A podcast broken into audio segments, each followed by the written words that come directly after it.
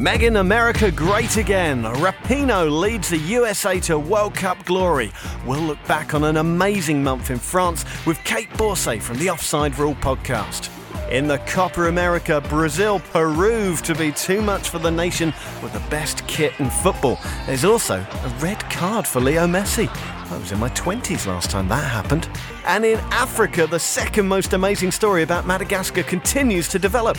Sadly, this one remains bereft of wisecracking militarised penguins, but it's still pretty good. Plus, Frank Lampard finally takes Roman's reins at Chelsea. Paul Pogba is still at Man United, and Gary Monk.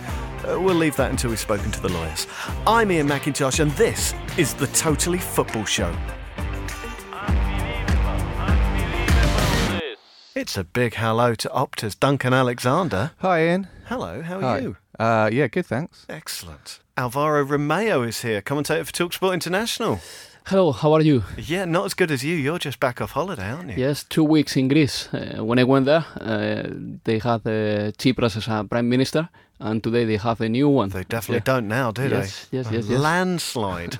There's also been a restructure in Greek football. I'm sure you're all over that, reading the local newspapers. Uh, yeah, but you know the, the thing that surprised me the most over there is uh, probably the the amount of Portuguese and Spanish coaches that there are. It's unbelievable. I mean, uh, there are four Portuguese coaches and three Spanish coaches in the league, which makes it a very Iberian league in some sort of way. Yeah. that news on the restructure, the Super League going from 16 teams to 14, and the newly named Super League 2, which will only have 12 teams. I knew all that already, didn't have to look it up. Duncan, can you give me an entirely spontaneous statistic about Greek football? Uh, Greek players in the Premier League have scored 56 goals, which is one more than Blackpool. Um, Outstanding. now, which of those would you prefer to go to on holiday? Blackpool has got the roller coaster. That is Greece true. has got the weather. Yeah, 50 50. Yeah, we'll come back on that one. We'll, mm. we'll keep considering that. All right, more on that later. It's time to talk about this. That's it. US wins their fourth World Cup. Yep, the USA retained their crown as Women's World Cup champions, beating the Dutch 2 0 in the final in Lyon on Sunday. Day before that, England lost 2 1 to Sweden in the third fourth place playoff, meaning that just like the men's team in Russia in 2018, the Lionesses end with more of a meow than a roar. So, how was the tournament overall? And what next for the women's game? Kait Borsay, the host of our Offside Rule podcast, she's been in the jazz basement every single night of the tournament. This is the most daylight she's seen in a month.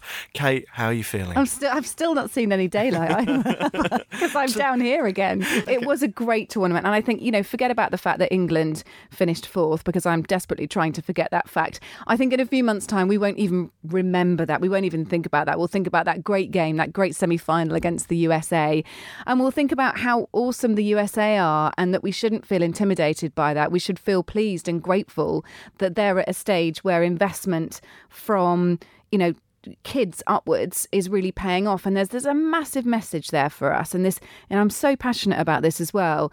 Because of something called Title 9 American kids they have to have equal opportunities in sport. So that means if you offer men's soccer then you have to offer women's soccer. That's instilled from a young age. I've, I'm I'm really going off on one here but the result of that means that girls are playing soccer because they are made to play soccer. It has to be available from like the age of um, whatever it is 12 13 upwards. And that's why they're so awesome. They've been playing for so long. And now this sport has got a real trailblazer there in Megan Rapinoe, Yes. um, who is dragging the sport forward in a way that I can't recall any male footballer ever doing. Really, that she's she's come out in this press conference and she said, "That's it. There's no more no more talk over equality. Now we've got to actually do Yeah, stuff." Yeah. uh, she's an incredible figure. She's a great character and she's taken this World Cup by the scruff of the neck. She's basically said, I don't care what you all think. This is me. This is what I stand for. She's had an ongoing dispute with Donald Trump throughout the whole thing about whether she gets invited to the White House or not. She doesn't want an invite. She's told him she doesn't want an invite.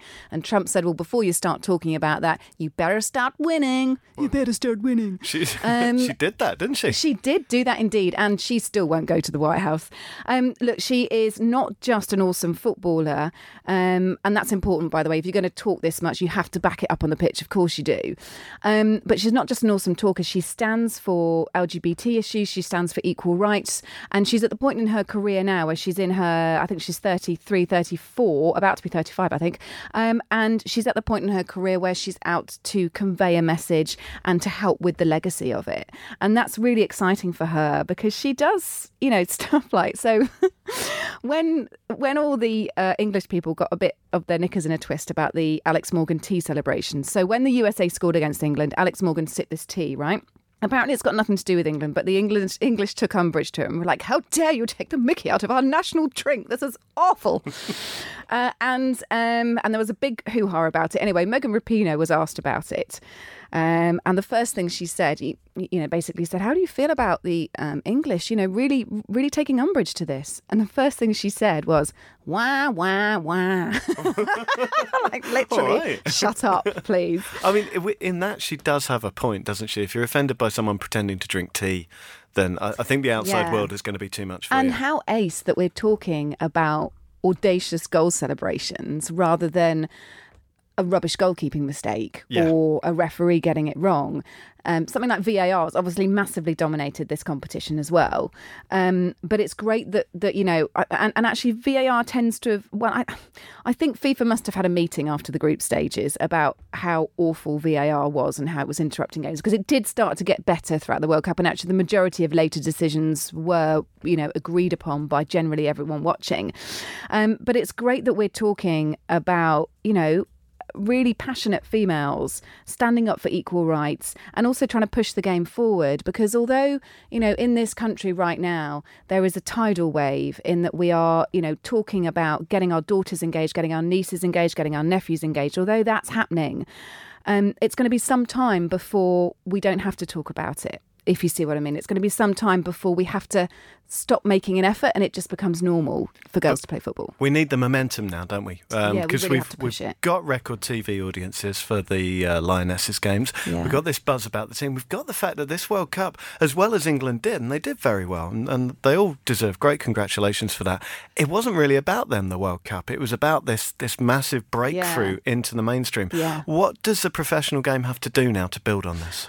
Right, the professional game has to. When I go onto Google and say and search, uh, where can I watch women's football? It, it has to be there for me, and and I have to say it's not at the minute.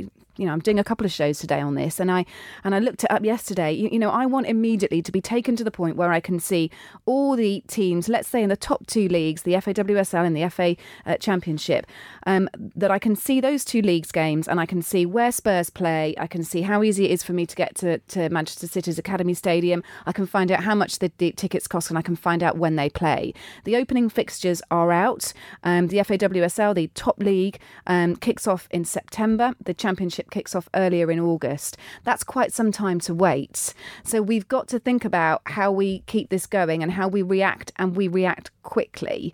Um, it does make me a little bit nervous, but do you know what? People should start booking tickets now.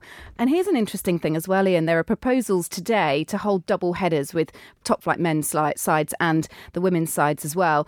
Um, I applaud that massively as long as they're in their own individual stadiums. I think what we don't want to see is, um, you know, trying to trying to grow women's football in a massive 60,000 seater stadium. Um, so that's a really interesting type as well. If you can go to, to the Academy Stadium to watch Manchester City women and then pop over to the Etihad um, to watch the men's team, that would be great. And once you go once, please go again. Don't just go once as a token gesture. I know I've been to see my local side. Go again and take your daughters, nieces, nephews, sons, grandsons. Take them all. And it's a totally different atmosphere to a men's game. and it, it's just genuine. Exactly. Now, I'll tell you what we're doing to build on this momentum. We have got the offside rule coming back in August, and that will be UK and Lynsey and Hayley discussing all of the football, men's and women's. But we've also got the Offside Rule WSL edition. It's going to be a weekly show dedicated to the domestic game. It's going to be packed with players and ex players and brilliant broadcasters, all of the people you've loved on the World Cup shows on Spotify, and with all of that Muddy Knees media goodness as well. But do you know what it hasn't got? It hasn't got a sponsor yet. It is up for grabs. If you want a slice of this, and you know you do, get in touch with us now. Now, goddammit. Email sales at muddykneesmedia.com. That is the offside rule WSL edition. This World Cup's been massive. Imagine how big women's football is going to be as we build on all of that. Let's build on it together.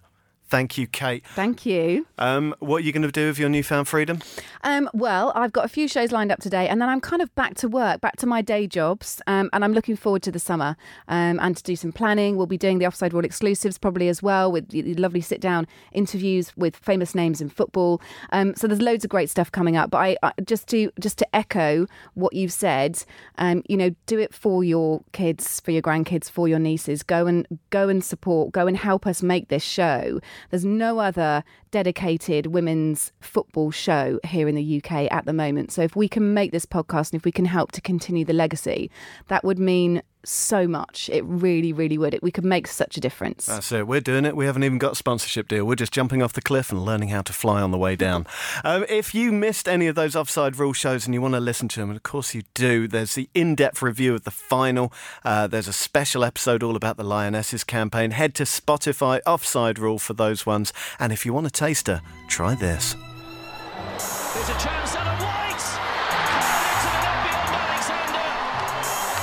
I want us to play like we did in the first half for 90 minutes. We've got to be relentless now. We want to be here for the next 37 days. Now they're saying the Cameroon players are pointing at a TV screen in the stadium.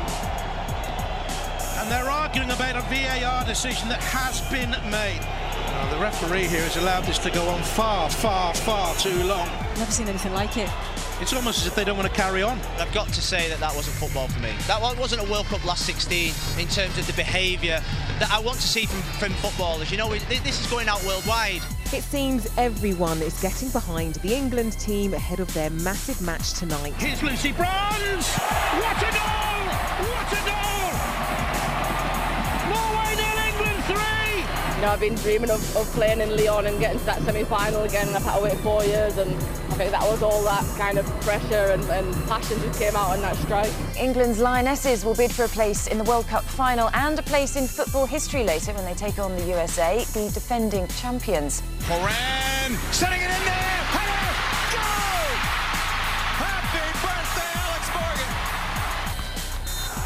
Full time, it's Sweden who triumph in the third, fourth place playoff. So many positives to take from this tournament, so many brilliant memories for this England side, but ultimately they are going home empty-handed. On Spotify, smart speaker, and podcast platforms everywhere, this is the Totally Football Show from Muddy Knees Media. A reminder we're in the studio today with Alvaro Romeo and Duncan Alexander. Duncan, I've just read this note from producer Ben that says you, James Horncastle, and Julien Laurens will be at the South Bank Centre at the end of September for the first Totally Football live show of the season. Indeed, yeah. Is this your debut on the Totally Football Show live? No. No. It'll be third You're a time. seasoned yeah, pro. Yeah, Um, we were there last year, in fact, but we were there the same night as the FIFA Awards. Yes, we were. So I remember that I'm now. hoping security will be less this year, but maybe Yeah. more. Looking at that lineup. I So- think we were the better ticket in town, to be honest. I mean, I'm not just saying that out of loyalty. I think there was far more entertainment where we were.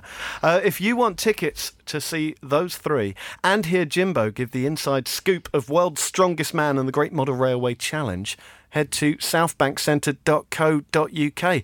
That's totally football live, and that's Monday, September the 30th at the South Bank Centre with Duncan, James Horncastle, Julien Laurens, and James Richardson. Alvaro, just been passed another note by producer Ben. It says, um, that can't be right, Ben. Chelsea have appointed Frank Lampard as manager. God, that's come out of nowhere. what do you make of that? Well, it was uh, very well expected. There are many many doubts regarding uh, Frank Lampard because he doesn't have any experience in the top flight. But at the same time, uh, as I've been saying for many years, experience is uh, quite an overrated thing among managers.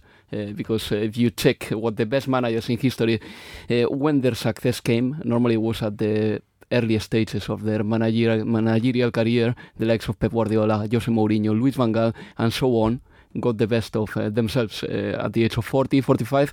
So I think that Frank Lampard appointment is a brave one, but uh, I think that it could be the right one as well. All right, voice of confidence there. Let's get the inside scoop on all of this with our pal, Matt Davis Adams, in house commentator for Chelsea.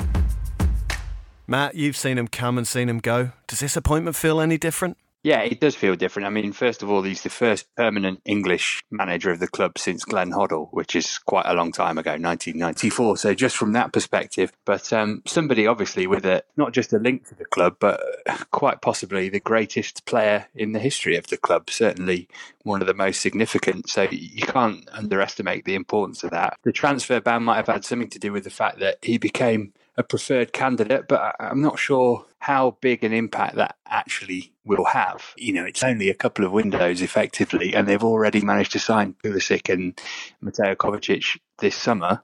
And there's a big Eden Hazard shaped hole, obviously, but that's going to be difficult to fill with anybody. So, um, yeah, I'm not sure if that was a, a, huge part in it or not, or whether it was just the, the paucity of other candidates. But it, in terms of for Lampard, it's a it's a perfect storm for him because he's getting the chance to to manage the club where he made his name probably far earlier than he would have expected to. Tell us about the rest of the backroom team he's bringing with him and what that will do for the general mood of the club because it's often been less than cheery under Sarri, Conte, and Moo. Quite, and and the key thing here is likely to be the link between the academy and the first team, which has been sort of divided since Andre Villas-Boas separated um, separated the, the, two squads and, and, put them in different buildings at Cobham. So he'll be bringing Jody Morris, who was his assistant at Derby, who of course had an unprecedented amount of success with the Chelsea youth team in his time there. Uh, he won four trophies in one season alone. Uh, he'll be bringing Chris Jones as well, who was his fitness coach at Derby, who, who was working with Jody with the, the Chelsea under 18 team. And the key link that they provide is with Neil Bath, who is the head of the academy, and he oversees everything, you know, from the under 23s right down to to the eight year olds. So the, the knowledge of the club from that side of it is something which they will hope uh, enables them to some extent to, to circumnavigate the transfer ban. Obviously, they they have a, a much talked about high number of players out on loan at any one time. Lots of those will be coming back, and lots of those will be looking to um, to push on and make a case to get in the first team. So yeah, Jody, Chris Jones, and Joe Edwards, who was the under 23s coach last season and took the under 19s to the UEFA Youth League final, which is the junior equivalent of the Champions League. Uh, he will be more involved with the first team as well. And, and Frank, with his in his first interview, uh, which was with the the Chelsea website and Chelsea app, said that he he wants to build that bridge from the academy to the first team, but he doesn't want the perception to be that it's going to be easy for people to do that, and and that's important. I think he gave more minutes to under twenty one players than any other manager in the championship last season. But you can argue, obviously, that it's much easier to do that with Derby County than it is with Chelsea. So I don't think it's a case that we're going to be seeing six or seven players go straight into the first team. But certainly, if you're Ethan Ampadu, who's been around the first team for a while without really getting a chance, or if you're Reece James, who was in the championship team of the year last season with Wigan, or Tammy Abraham, who, who got 25 plus goals, and, and of course Mason Mount for Kaya Tomori, who played for Lampard at Derby last season, you will be thinking that there is a real chance for you to be in and around, as they say, the first team. Certainly, I think in terms of the League Cup and things like that, I'd be very surprised if we didn't see lots of those players involved. Finally, Matt, word is that Frank's been promised at least two years by Roman Abramovich. That doesn't happen very often. What counts as a successful season this time round? Yeah, I think a successful season would be qualifying for the Champions League. Uh, one thing that Chelsea do put a lot of stock in, more so maybe than any other top six club, is having a decent run in the in the domestic cups. Obviously, they they won the Europa League last season, but they also got to the final of the League Cup. So so putting a trophy in the cabinet or getting to a final again of the League Cup or the FA Cup would be good too. But if you could finish in the top four, I think that would actually be a pretty remarkable achievement in a lot of ways for somebody who's managing in the Premier League for the first time, and, and we're kind of expecting that you, you know your Wolveses and your Leicesters are going to try and threaten that top six a little bit more than maybe they did last season. So yeah, top four will certainly be the aim, but maybe you could argue that the pressure's off him. You know, nobody's expecting any more than that. So if he gets there and maybe he manages to to match what Maurizio Sarri did last year and finish third, then that would be a tremendous season. Matt Davis Adams will be commentating on Frank's first game in charge away against Bohemians on Wednesday night, which you can only hear on the Fifth Stand app, which is the new name and app for Chelsea TV. So there you go. Duncan, Chelsea's first five competitive games this season are Manchester United away, the Super Cup against Liverpool in Istanbul, Leicester at home, Norwich away, and Sheffield United. Um, what do you think we'll be saying at the end of August? Will it be Frank in crisis? I don't think he can go into crisis for quite a long time. So I've seen a lot of Chelsea fans say, "Yeah, we are pretty bad with managers," um, as seen last season. But basically, Lampard's got a free a free run because they love him so much. So I seem to remember saying this at Southend with Chris Powell, and not every other Southend fan agreed with me. Yeah, um, I mean, he starts obviously. Man United is quite reminiscent. Mourinho's first game was uh, was against Manchester United. It's going to be a tough start for him, but you know he's he's got the summer to well most of the summer to work out what he's going to do. Um, yeah, we'll see. But I think I, I think the key thing is, is he is going to have longer to you know to work out what he's going to do than, than most Chelsea managers do. Third place in a cup success would probably be a reasonable target, wouldn't it? That's old hat, isn't it? Alvaro, um, this transfer ban he's got. It's kind of good in a way, isn't it? It takes the pressure off a bit. It plays into his strengths of working with young players. Well, I guess it's good for mm, because he's it eases off the pressure on uh, Frank Lampard. At the same time, they have lost Eden Hazard, and uh, probably they would like to replace uh, this player with someone this quality. And unfortunately, they cannot. Uh, I think that Frank Lampard is inheriting uh, probably the best uh, English team in the last decade, title-wise. And at the same time, the question will be here what the demands for him are. I mean, if they are demanding Frank Lampard to do as good as Manchester City or Liverpool in the league, which I believe no one will, if they demand him that, then Chelsea will find it extremely difficult, and Frank Lampard as well. But if they try to do something similar to what Sarri did last season, finishing third, uh, trying to win a cup trophy, then uh, it's a possibility. And I think that Chelsea still has the backbone to do something like that. Maybe they don't have a player who makes the difference, like uh, Eden Hazard anymore, but uh, they've got a really interesting mix of uh, experienced players and also some youngsters. And let's see what happens with the Loanese, like uh, Mason Mount, uh, Tammy Abraham and all that, that they they can step in and make a difference as well. I think that Chelsea is not as bad as as uh, we may think uh, because. Basically, they've been a winning team for, for 10 years already. The, yeah, the man I feel a bit sorry for is Jorginho because obviously he was brought in as Sarri's kind of man on the pitch. Um, you wonder whether Lampard will, will shift Kante back to, to that role. Um, given that it's an easy PR win, isn't it? Just dropping yeah, Kante back and there. I mean Lampard's already said as well that you know the likes of Danny Drinkwater is back in contention as well, which you forget how much Chelsea actually paid for him. You know, and he did win the Premier League with Leicester, so so yeah, I mean he, it is a kind of fresh start for everyone really. Right, let's talk about some transfer news. Uh, almost all of these stories have a Spanish angle, Alvaro, so it's a very, very good day for you to come in. Uh, Manchester City have signed uh, Rodri from Atletico Madrid for 67 million. Who is this Welsh wonder kid? He's um, a tremendously uh, gifted midfielder, uh, a player who plays deep uh, next to next to the defenders. He's tall, he's uh, physical, but at the same time he doesn't use his physicality all the time to win the ball. Uh, he uses and rather his intelligence for that. Mm, he comes from Villarreal Academy. He didn't fit Simeone's style 100%. In fact, uh, players like Rodri, players like Koke, sometimes you get the feeling that they are underused by Simeone, uh, being deployed sometimes even to play as fullbacks or centre backs. And uh, Rodri can be the perfect fit uh, for Manchester City because last season we were demanding uh, someone to come and deputize when Fernandinho wasn't there. In fact, uh, a couple of games lost in the Christmas period were precisely when Fernandinho was absent.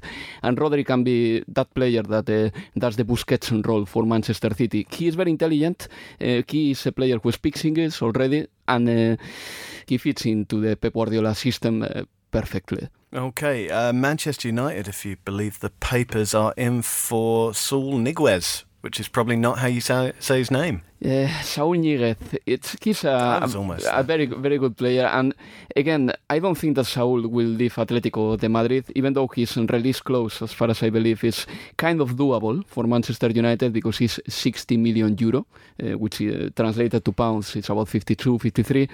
Um, the thing with Saul is that last season he played uh, as a fullback quite a lot, and I don't think that he, he will like that. Uh, Simeone makes his players play that way many times, but uh, I think that this is uh, something that English media has been talking more about than Spanish media. Okay, Diego Costa to Everton. Uh, he only scored five goals in 31 games at Atletico. Yeah, uh, he hasn't done great, Diego Costa for Atletico, even though I find it unlikely that he goes to, to Everton. Normally, when a good Atletico Madrid striker leaves, goes to China uh, because Atletico has great connections with the Chinese market. So I think that move to China, if Diego Costa leaves, which uh, uh, I've put a question tag on top of that, if he moves, I think that it will be more likely him to go to China. Okay, what's going on with Antoine Griezmann? Um, why hasn't he joined Barcelona yet? He's just been fined for not attending the first day of pre-season training. Yes, and there is a there is a controversy between Barcelona and Atletico to the point that Atletico um, stated uh, sent a statement uh, last week saying that uh, uh, Barcelona has been in talks with the player even when Atletico de Madrid was playing against Juventus, was playing against Barcelona for the league. Well, all that said, the main problem here is that Barcelona wants to pay the the release clause of Griezmann in installments uh, and wants to put 40 million upfront now. Atletico de Madrid wants the full money now, and uh, probably they won't accept any other thing than 120 million now because they have to, obviously, with the Griezmann money, they have to pay Joao Felix and release clause and uh, many other signings that they want to do. These release clauses, I read last week, obviously, Rodri went to La Liga headquarters and, and sort of paid it himself. I quite like the idea of the players just pitching up with a big van full of money and sort of saying, I'm off. I mean, is that how it works? Not the van, obviously, but. Perhaps in the past, but now it's normally the agent uh, who goes to, to La Liga uh, premises and uh, pays the money uh, in there. It's normally, let's say in this case, if Griezmann signs for Barcelona, Barcelona gives the money to Griezmann and it's the player who, who does his own, uh, who buys his freedom, let's put it that way. So I reckon that there's definitely a new Steve Bruce novel in a player being given 80 million to pay off his release clause and doing a runner and basically... Just in a transit van full of cash. Yeah. Steaming up the M1. Yeah. Yeah. Be good. We should make that happen. We should. Def- well, there's a even a podcast in there. Um, elsewhere, though, Neymar. What is going on with Neymar, Alvaro? Well, according to Barcelona president and what he said in last Friday's um, press conference, there's nothing going on with Neymar, uh, even though it is said and reports say that Neymar will be willing to leave PSG and uh, that he regrets having left uh, Barcelona a couple of years ago. Well, Barcelona president said that there is nothing uh, over Neymar, but at the same time, his stint as a Barcelona president will finish two years uh, in two years' time, and uh, he wants to win the next elections, and for that he is making a tremendous investment in every Barcelona department. In basketball, they have signed Mirotic from NBA. In football, they are about to sign Griezmann. In hockey, they have signed the best player in the world, and so on. Barcelona, we know that they've got many clubs. So I wouldn't be surprised if Barcelona would be happy to have Neymar back again, but obviously paying 200 million for the player is absolutely impossible because you have to meet the financial fair play rules, and that will be uh, at the expense of selling Coutinho, uh, who did a good Copa America, or at the expense of selling Dembele. So some players have to be offloaded probably before Neymar comes in. So that's uh, still not happening, and it doesn't seem that it's going to be something that will happen in within a couple of weeks. Uh, it will take some time, obviously, and probably that will be uh, prolonged until the end of August. Duncan, more bad news for Newcastle fans. They've lost Perez. He's gone to Leicester for 30 million. I always thought with him, uh, him at the top of a not streamlined, not bootstrapped football team might be a really decent player. Yeah, he's good. Um, he's one of only four players in 2019, so obviously since January, to score 10 or more Premier League goals. Um, obviously was a key man in keeping Newcastle up. Um, and the the other three players are Aguero, Sadio Mane, and Jamie Vardy. So Leicester have now got two of the four. Um, you know, and if they get Tielemans as well, they're looking pretty good. It's very early, isn't it? But could you see Leicester breaking into that top six? Yeah, I think so. I mean, if you looked at the numbers last season, both going forwards and going at the back, they were they probably underperformed given what they did. So the fact that you know Rodgers has got a full pre-season, I think they've got definitely got the squad to kind of break into that top six, particularly if, as mentioned earlier, Arsenal, and Manchester United continue to have woes. Another team looking to kick on are West Ham, but they will have to do the kicking without Arnautovic, uh, who has now left. And I've got to say, in this day and age, everything's so hyper commercialised. Players are so often little more than commodities for clubs. It was it was genuinely heartwarming to see West Ham's Twitter feed. They just kind of let it all out with their emotional confirmation tweet. It read, "Marco Arnautovic departs." Very Yeah. teletext, I thought. Um, it's a weird one, isn't it? Because the start of the year in January, They didn't want him to go. He was in really good form before Christmas. He almost left. Then he signed a new contract. Then he got injured. Then he came back, scored a couple of goals, and now he's now he's gone. It's a bit. It's quite West Ham. But Yeah, doesn't doesn't feel like there's any love lost there. They might be spending all of that money and, and a little bit more on Maxi Gomez of Celta Vigo. Uh, Alvaro, any good? He's a good player, definitely. Mm, I don't think he's as good as Marco Arnautovic, even though perhaps he will settle down nicer in uh, London because Marco Arnautovic was never. You could you could tell that he he always aimed aimed more than uh, what he was getting. Whereas I think Maximo Gomez knows where his limit is. At the same time, the player wants to go to Valencia.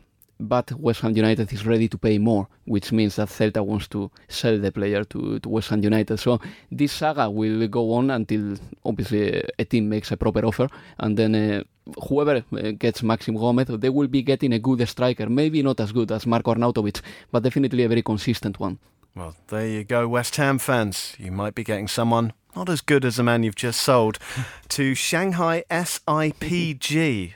Uh, there are bonus points available if you know what the SIPG stands for, Duncan. I don't. Alvaro? I'm afraid I don't. Okay, that's disappointing because I think our listeners will be screaming at their earphones. Shanghai International Port Group, of course. Of course. And uh, anyone who's been following the growth of the Chinese Belt and Road Initiative uh, in The Economist will uh, will already have known that. um, finally, and God, please be finally, Paul Pogba continues saga transfer. Bring me death now. How long is this going to go on for, Duncan? Um, 14 years. Oh. But he's gone on the pre-season tour, although reports are that Real Madrid have encouraged him to because they don't want Manchester United to be grumpy. so who knows? I mean, it's Well- very reminiscent. Do you remember the early 2000s when every summer it was will Patrick Vieira leave Arsenal and Yep. join? And it's it's like that, isn't it? It's yeah, just- it's it's digging in now. Um, is he a Real Madrid player, Alvaro? Uh, well, Zinedine Zidane wants him to be a Real Madrid player, and uh, whatever Zidane says uh, counts a lot at Real Madrid, mm, especially since he came back as the as the savior of the club after a, terri- a terrible season. Zinedine Zidane wants the player. Uh, Real Madrid president apparently is not so convinced to cash that money on Pogba, and this is going to be going on until someone makes a move. Uh, and probably Real Madrid is waiting for Pogba to ask either the transfer request or to have a terrible attitude during this summer so his price uh, decreases a little bit. Part of me hopes he does go back to Juventus because, because then he'll become the uh, the luxury George McCartney. He'll have gone United, Juventus, United, Juventus. So that'll be nice. All right, coming up after this, uh, more international football. The Bradley Wiggins Show by Eurosport is back for the Tour de France. And there's no bigger privilege than to say the words Geraint Thomas is our Tour de France champion. Join me, Graham Willgoss, Sir Brad, and our special guests every Monday for unrivaled insight. They can't be deluded and they have to be realistic. They have to ride to their strengths. And you'd say the man in form at the moment is Bernal. The man who should be commanded the respect is G as last year's winner. Exclusive interviews and uncanny impressions. I don't think we're going to sign him next year. What do you think, Brad? Do you want a massage, Kev? Uh, Bradley said that uh, your team is full of Johnny in St. Helens. Available on Spotify, Apple Podcasts, Audio Boom, and everywhere else you get your audio on demand. Au revoir. Well, the hosts, Egypt, are out of the Africa Cup of Nations, beaten 1 0 by South Africa. I don't think many people saw that coming. Lots of tears from Mo Salah and the immediate termination of the manager's contract. South Africa will face Nigeria in the quarterfinals. Uh, the Super Eagles knocking out the not so indomitable, indomitable Lions of Cameroon in the last 16. Cameroon were the holders, of course. But that's not really the big story. The big story is that Madagascar are also in the quarterfinals after beating Dr. Congo 4 2 on penalties on Sunday night. Two all after extra time. They'll play Ghana or Tunisia, who face each other tonight, tonight being Monday. Um, if you want to read more about that, you should read a really good piece by Amy Lawrence in The Guardian about the success of the Malagasy football project. She writes, Their story is an African version of Iceland, but without the enormous bubble covered training centres and highly qualified coaches. Uh, Duncan, do you have a favourite player in the Madagascar squad? Probably Romario Baggio Rakotoarisoa, I think. Oh yeah, You know, Yeah. that one. Yeah. Um, and Madagascar were good. I mean, they're the first um, debutant team at AFCON to go unbeaten in their first four games since Libya back in 1982. First to score in their first four uh, since Zambia back in 1974. And this campaign is a bit reminiscent of Zambia in 2012 when they won. You know, they're not particularly good, but they're kind of grinding their way through, and you know, fair play. That's pretty much what England did in 2018. Almost worked for them. A fun fact about the Madagascar game against Congo the Madagascan president, Andry Rajoelina, see, nailed that one, chartered a plane for 500 fans to come over and see the match. You want some more fun facts? I do, yeah. Bet you do. Uh, fourth largest island in the world. Per capita, they smoke more marijuana than the Dutch. That's per capita, just to be very clear after that incident before. Uh, bare knuckle fighting is one of the national sports, but it's called uh, Moraingy. Uh, that can't be right. Uh, they had a truly bonkers queen between 1833 and 1839. Queen Ranavalona used to poison her political enemies and had such a thing as the Tangena ordeal uh, as a uh, judicial process in which those who were accused of crimes were forced to eat poison and three bits of chicken skin.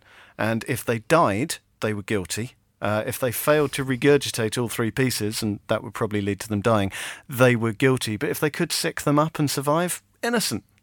Well, there you go. Worth considering in these troubled Been times. to a couple of pubs like that, so and uh, half the world's chameleons and uh, dozens of species of lemur live there. Um, but producer Ben would like to point out there are no tigers, giraffes, hippos, or, or indeed penguins. Uh, moving on to Gold Cup and Copa America in Chicago. It was the final of the Gold Cup between USA and Mexico.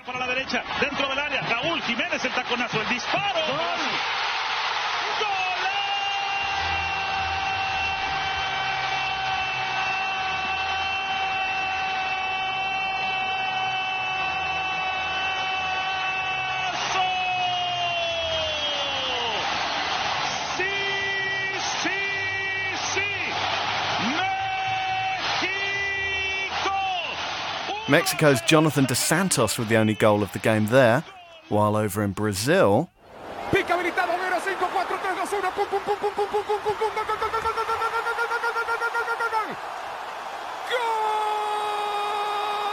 Aquí lo Celso pica Dybala, qué bien lo vio Dybala, se la lleva Dybala, se la lleva. Va a enfrentar al arquero Dybala, exigir a Dybala. Yeah, some lovely goals in Argentina's 2 1 win over Chile in the third fourth place game in the Copa America. Big story was Lionel Messi's red card after he got involved in a scrap with Cardiff City legend Gary Medel, aka the Pitbull. Duncan, what happened there? Uh, well, Messi sent off for the first time since Brokeback Mountain came out, Whoa. which was a sensation. Um, and it's just it's a continuation of him obviously failing to win an international tournament. I think what has changed, you know, obviously he's inevitably compared with Maradona, um, but the difference is that when Maradona was able to drag uh, Argentina to the '86 World Cup, the the standard of football then was was a lot more rustic, so you could kind of do it. Whereas modern football's so kind of rehearsed and, and complicated that you can't just kind of plonk Messi in a in a mediocre team and, and hope you're going to win. I mean, '86 we had Mexico v Paraguay, a game which had 78 fouls in it. 78 fouls. Which is a World Cup record. That's very nearly one a minute. Yeah. So, um, maths GCSE, that is. Yeah, good, good working out there. Um, but you know, that's the sort of football where if you are Maradona, you can probably just win a game by yourself. But now it's a lot more, you know, free flowing, and and Messi, you know, looks like he's probably going to end his career without winning an international. He was very tournament. upset, wasn't he, Alvaro? What did he actually get sent off for? Well, uh, for nothing really. I mean, the the ball the ball was going out, and he pushed a little bit uh, Gary Medel, and um, the Chilean player just uh, had a go at uh, Lionel Messi, pushed him three times. Uh, Messi uh, didn't even try to defend himself. Uh, was a chest versus chest uh, uh, clash three times, and the referee took the very Solomonic decision of handing a red card to both of the players. He should have been checking the, the VAR for that probably, and that's one of the complaints from Lionel Messi after after the game. Messi shouldn't have been sent off for that, but at the same time, he shouldn't have said what he said after the game. Well, he, that uh, he did go full Didier Drogba, didn't he? uh, absolutely yes, uh, and he was very critical of the CONMEBOL, uh, which is the the American UEFA, and uh, he was uh, hinting, well, not hinting, he expressed that the the competition was arranged in the favor of Brazil, which is a, a really really big statement, uh, really serious, uh, if I have to say, and uh, probably CONMEBOL will take uh, will take some measurements against it, uh, like handing Lionel Messi a proper ban. At, at the same time, if I may say, uh, VAR implementation in America has been terrible so far. Uh, Copa America was uh, it was desperating to watch uh, Copa America and how the referees were using VAR. There was a terrible communication between the VAR room and the referee, and a few decisions uh, were very arbitrary in the sense that uh, there were some plays that were reviewed and so some others that weren't, and you you didn't understand why, and which is exactly what happened to Argentina in the semi-final versus Brazil. Yeah, we've now reached the kind of era of VAR conspiracy theories. You know, you know, leaked, reco- supposed leaked recordings of what the refs are saying in the room. It's, you know, VAR came in. It was supposed to kind of solve a lot of controversy, and it seems to have just trebled it. And we, even today, we've seen um, Mike Riley say that the Premier League interpretation of it next season is going to be different to the one we've seen this summer. You know, they're going to be a lot less harsh on handball. So. It's it's all a bit random at the moment. Those of us who were just hoping that everyone could grow up and stop whinging and we wouldn't need any of this are just going to sit there rubbing our hands in glee for many years, I fear. Um, that wasn't the final, of course. Final was Brazil Peru on Sunday night. Jack Lang was there watching it for us and for The Athletic, and here he is now. Yeah, Brazil, I think, deserved to win. There's no doubt about that. They played with a decent amount of conviction. It hasn't been a brilliantly showy tournament from them at all, but only conceding once throughout, and that was from, from a penalty tonight, I think shows the, the level of control they managed through most of their matches. Jesus vem pra cima, Trauco na marcação. Jesus deu uma entortada no Trauco, tá bonito, cruzamento na segunda trave. Uh, it was never going to be a, a 5 0, I don't think, like the group stage result was, because Peru had played themselves into the into the competition. Really, it looked a lot better, especially in the semi final against Chile, and they put up a decent fight here. But you have to say that Brazil's difficulties, such as they were in the second half, were mainly self inflicted. And Brazil then also had a pleasant off Gabriel Jesus, who was excellent up to that point, probably on course to be man of the match. And his reaction after that certainly seemed to suggest that he kicked a bottle in anger and, and slammed the, the entrance to the tunnel with his hand and was later uh, recorded down the tunnel crying. So I guess at that point he thought he might have cost Brazil the match, but in the end it, it didn't turn out to be the case. They got another, uh, got their third goal later on, Richarlison from the spot, and yeah, it was, it was. I think you would struggle to argue that they didn't deserve it on balance of play.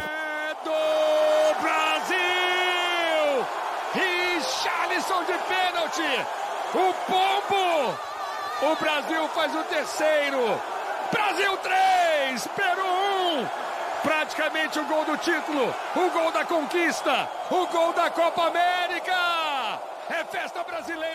Alvaro, Brazil then, champions of South America. The best team of South America by a mile or two. The rest of the team, they are not as good as Brazil, simply simple as that. And I believe that uh, probably the best football you can watch on the planet is uh, is played in Europe at the minute, uh, not in South America. Uh, it's been a long time since uh, South American clubs uh, could challenge uh, European clubs in the mm, Copa Intercontinental that happened in the 90s, in the 80s. Uh, but uh, South America still kept the country level to prove that they, they were as good as Europe. And I believe that uh, with the problems of Argentina, uh, with Cavani and Luis Suarez getting older for Uruguay, Colombia being inconsistent, Brazil is the only team that uh, South America can rely can rely on uh, to perform well in a World Cup. It's a Brazilian team that doesn't have the art that had before. Uh, sometimes they play with uh, three midfielders, sometimes play, they play with two. They've got a lot of youth at the front, which is very good uh, looking ahead to the Tokyo 2020 Olympics because Richarlison, Gabriel, and uh, possibly Everton will be playing in the starting lineup for Brazil, which is terrific for them. And uh, probably Everton has been the, the player that uh, has a, sta- stand out uh, over the rest. A really quick winger uh, who has done a terrific job on the channels, and also he has proven that uh, he's ready to play at uh, European level for sure. Yeah, I mean, he ended the, the tournament as the joint top scorer, um, something we haven't seen in England, Everton being top scorer since Really? 1987. So uh, that was nice. Um, and his goal actually in the final was the first goal in a Copa America final since 2011 because there have been some stinkers since then. So it was just good to see a uh, some goals. All right, that is it for another lovely, bright and breezy summer edition of the Totally Football Show. Duncan, what are you up to for the rest of the week?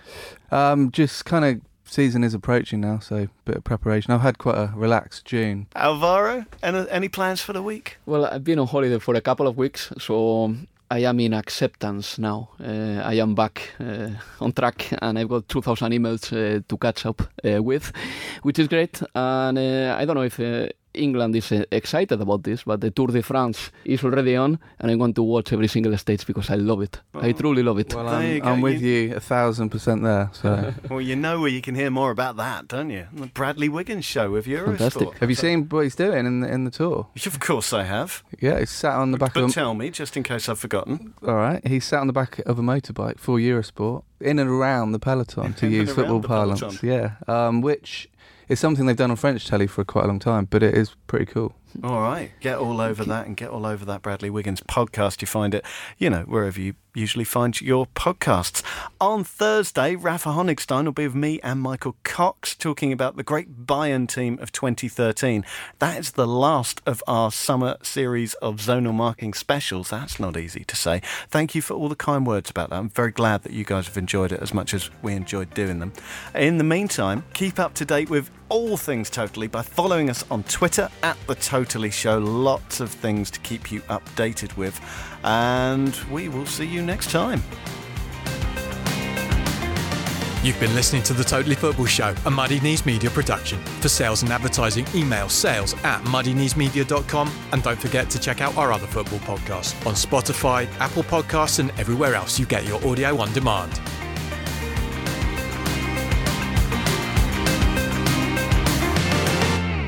Supporting your team can be a beautiful thing, but then come the injuries, the goal droughts, and the downright disastrous defeats. That's a little bit like life, really, and here at the Totally Football Show, we believe we should all support each other the way we support our team, through the good days and the bad. And that's why we're continuing to work with Calm, the campaign against living miserably, a charity dedicated to preventing male suicide. On average, 12 men take their own life every day in the UK. So that's your starting 11 and your manager every single day.